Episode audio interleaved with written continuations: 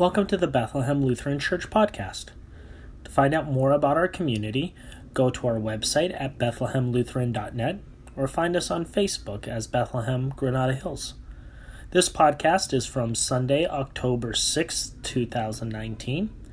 We have for you a choral rendition of If You Had Faith, arranged by Rory Cooney and Beth Lederman followed by a sermon by Pastor Megan Fryling on 2 Timothy chapter 1 verses 1 through 14.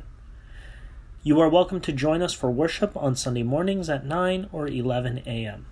Enjoy our podcast.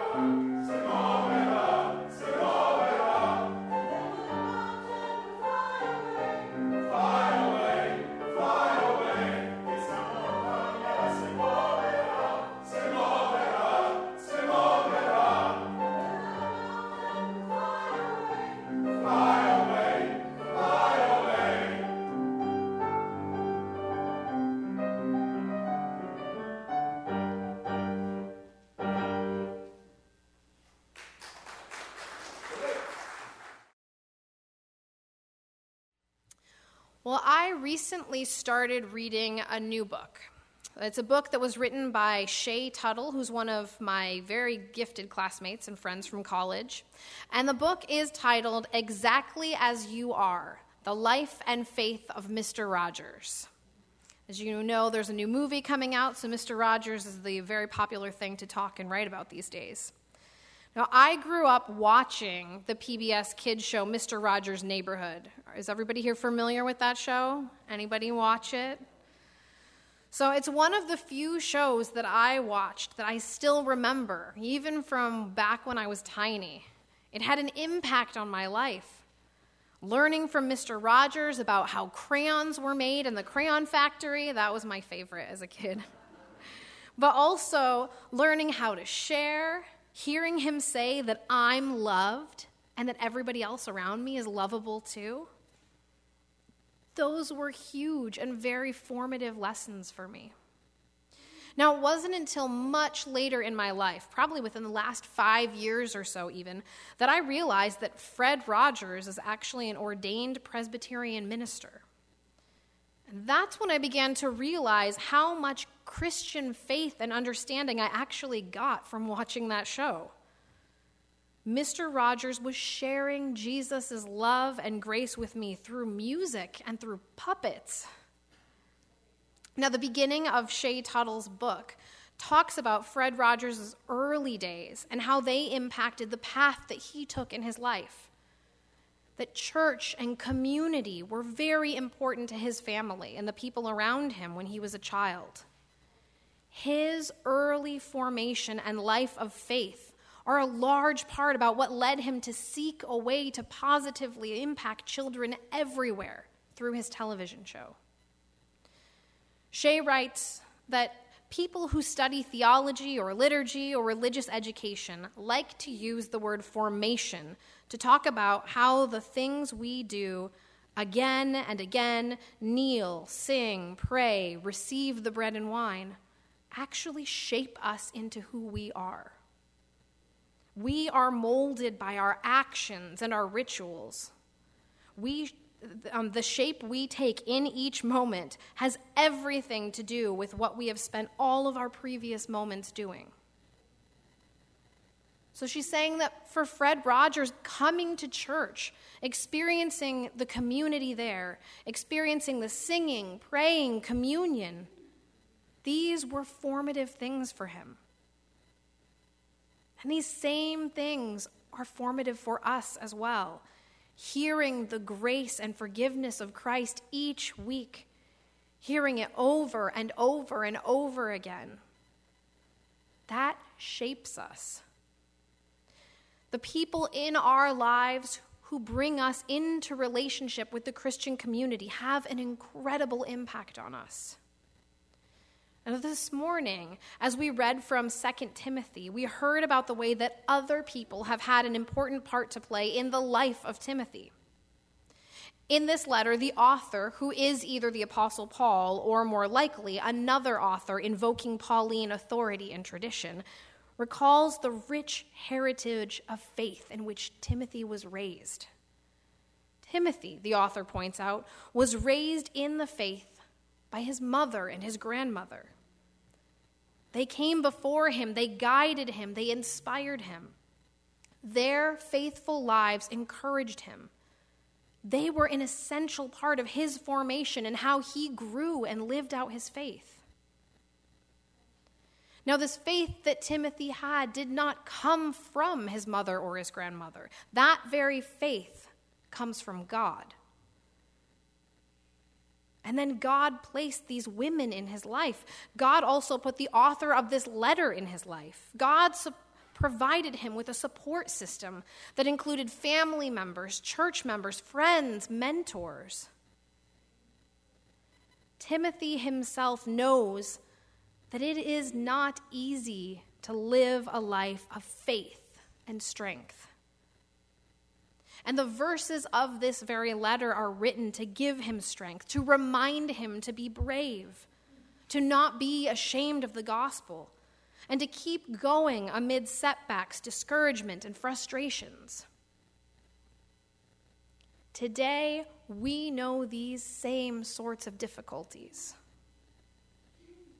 We know that things are not always easy. We know that the world is full of people who will tear you down, people who will bring out the worst in you, who will provoke you to hostile reactions. In life, there may be people you encounter who don't like you because of what you look like, who you're married to, where you live, where you go to church, or even that you're religious at all.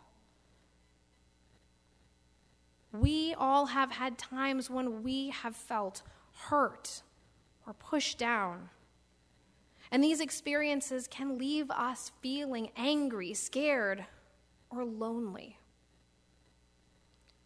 Sometimes these negative encounters make it seem hard for us to love and care for other people. We feel bitter or sometimes just mad at the world. But then, like Timothy, we are reminded of all of those other people in our lives. The author reminds Timothy of his grandmother Lois and his mother Eunice. Even when things may seem to be at their worst, Timothy can look back to the faith of these women in his family. He can hear the words of this letter. He can know that the risen Christ is present with him in these very people. Now, they're not perfect people, of course.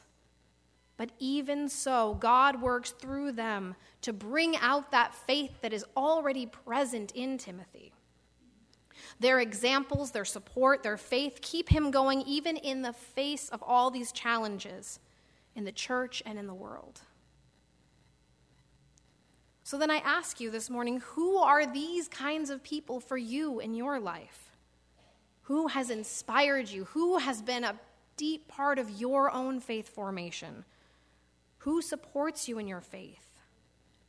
Was there an important Sunday school teacher at some point? A youth group leader, a pastor? Maybe it's your mother, father, spouse, cousin, sibling, or your best friend. Sometimes the kindness and inspiration even come from those that you would least expect. Sometimes someone you hardly know can be a part of your history of faithful people. I know for me, that list of people is long. And yes, it does include people I've never actually met, like Mr. Rogers himself. But my list also includes a large number of other people who have been incredibly important to me. On that list, there is a man named Ernie Moore. Now, when I was growing up in Michigan, Ernie was a member of the church that my family attended. He had retired at some point when I was young and, and moved to the area and became a member of the church there. And for as long as I can remember, he was an important part of my own faith formation. From him, I learned the importance of asking someone how they're doing and then actually really sitting and listening to them. Ernie sent cards to everybody in the congregation whenever they were in the local news or the newspaper. He must have had a subscription to everything and spent hours in front of public access TV. But he kept track of it all. He would write cards for people who, when they volunteered for something, uh, when he heard that they did well on a work project, when people made the dean's list in college or graduated from high school, or if their baseball team made the playoffs. And then because he was retired, he had all of this time to support the kids, especially in the church. He would show up to every art show and every sporting event he could get to. He supported me through prayer and through cards when I was a kid, and then even when I grew up and moved away. He supported me in seminary and then up until he died, which happened the year after I moved out here to California. And after I heard the news of his passing, I got online and I reached out to other people who had grown up with me in the church. They had all moved all over the place by now. There were people in Maine, Chicago, Michigan, everywhere. But everybody had stories about he, how he had been an important part of showing them what a faithful life can look like. He had inspired them to do things, to mentor others, to teach, to care for people, to pray. He had such an impact on people. And surely in your own life, you can think of someone like that, someone who has had such an impact on you. And these are the kinds of people who help us along in our lives. These are the kinds of people who know what it is to share the gospel message both in word and action. And you and I are a part of this. We've all been changed and influenced by other people for the better.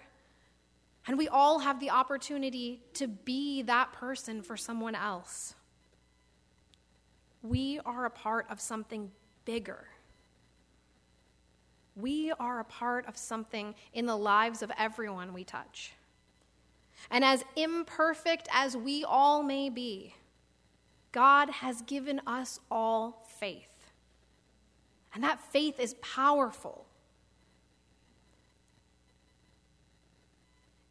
as small as our faith may feel sometimes.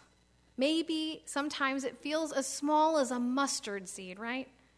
As small as that may be, it is enough. By the grace of God, we too live and speak the gospel message as we treat each other with love and care, as we support each other in both the celebratory and wonderful times and the difficult times as well we are able to be an example for others of how, through faith, God can do amazing things with even the most ordinary people.